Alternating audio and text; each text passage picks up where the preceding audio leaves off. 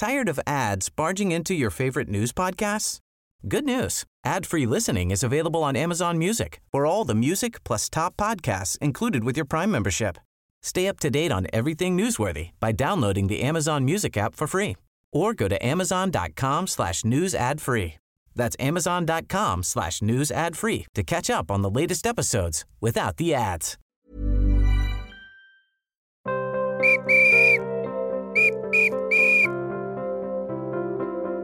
Les podcasts du progrès sur l'OL, Lanier sort ses dossiers, épisode 5. Bonjour Christian. Bonjour.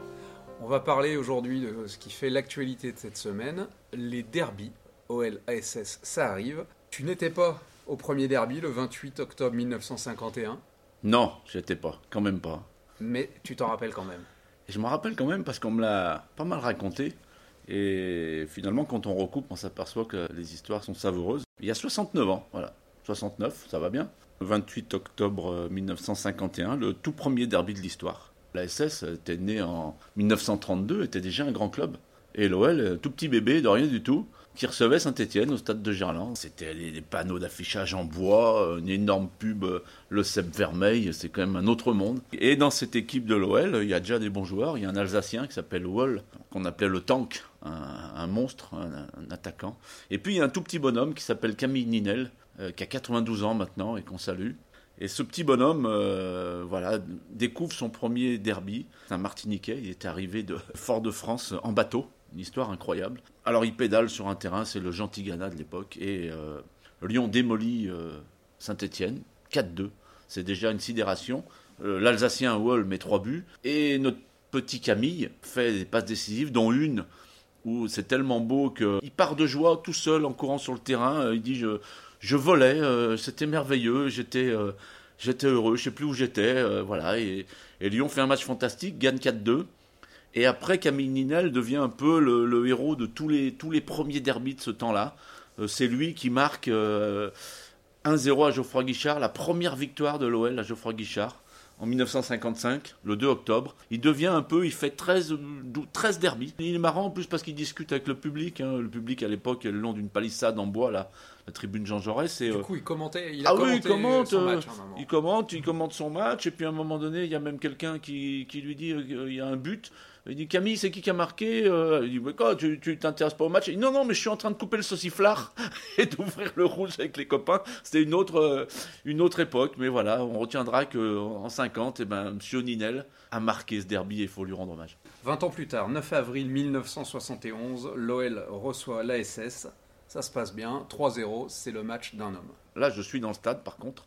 Je suis euh, avec mon père dans le virage sud. Et c'est un match particulier. C'est le huitième de finale retour de la Coupe de France. Quatre jours avant, Lyon n'a pas vu le jour à Geoffroy Guichard. C'était match aller-retour. Avait perdu 2-0 contre des Stéphanois d'une arrogance incroyable, qui avait été très vexant. Stéphanois en avaient convenu et dit non, non, mais on, on reste à 2-0. Et puis de toute façon, le retour, ça sera une formalité euh, parce que voilà, on est bien plus fort, etc. Et Dinalo, lui, euh, qui est le gars de Gerland, quoi, c'est-à-dire qu'il a connu euh, presque qu'un club, il en a fait d'autres, mais il reste 14 ans à l'OL.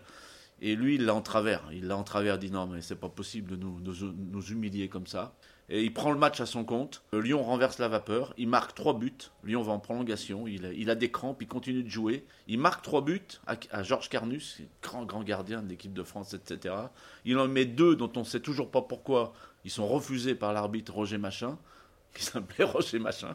Et euh, c'est incroyable parce qu'il aurait mis 5 buts dans ce match. Et au coup de sifflet final, euh, les Stéphanois sont littéralement humiliés, à tel point que même Aimé Jacquet euh, dit que le, bus des Stéphanois rentre par des montagnes russes, là, comme ça, et avec des, supporters lyonnais qui, ont suivi le bus en montrant le chiffre 3 comme ça, et dit, euh, euh, Jacquet dit on avait la honte. Voilà, et c'est un match où Floridinalo, le petit prince de Gerland, est, porté en triomphe par, euh, par Domenech, par Yves Chauveau. C'est un match incroyable. Un autre derby qui a marqué l'histoire, le 9 septembre 1980.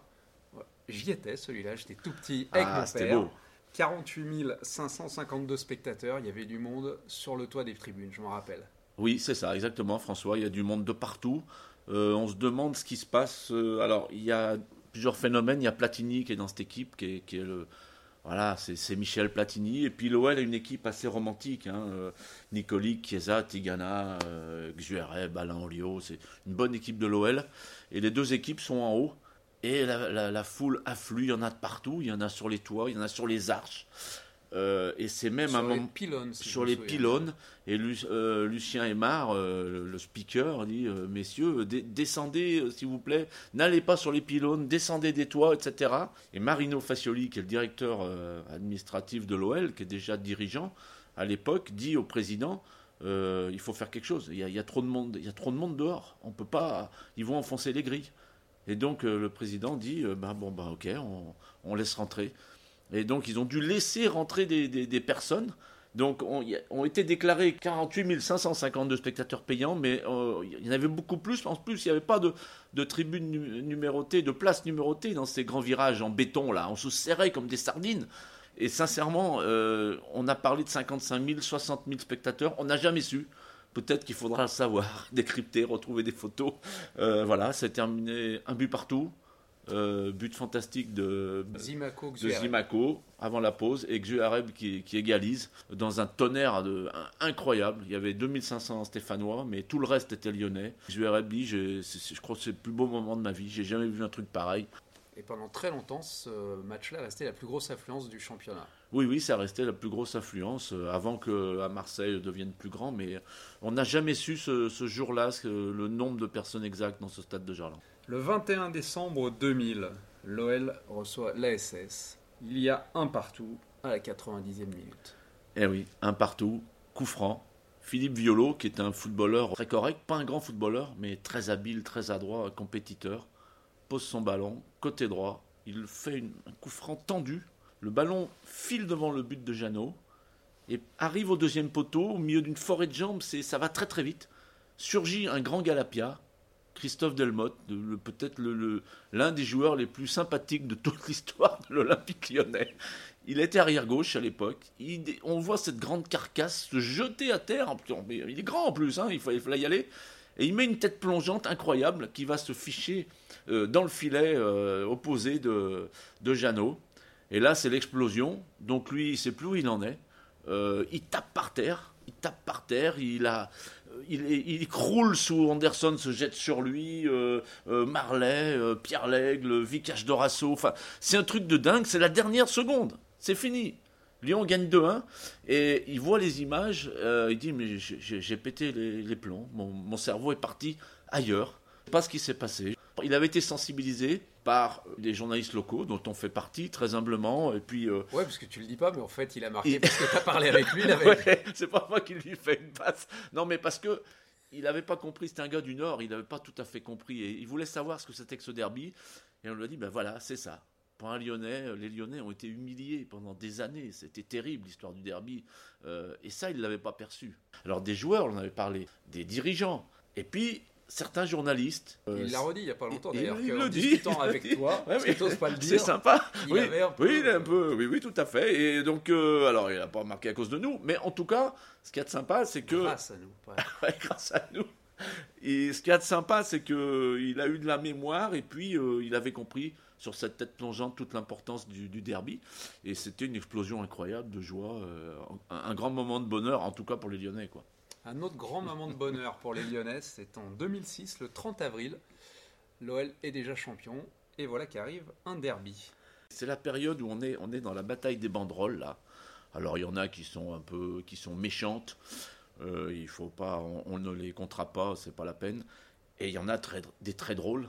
Et ce, 30 avril 2006, Lyon est quasiment euh, champion de France pour la cinquième année. il y a une banderole très, drôle dans le virage adressée aux Stéphanois. En 76, c'est vos pieds qui étaient carrés, en référence à cette finale et ces poteaux, euh, ces poteaux carrés. Et alors sur le terrain, c'est un truc incroyable aussi, puisque là, les joueurs sont, maquillés en bleu et rouge quand ils entrent sur le terrain.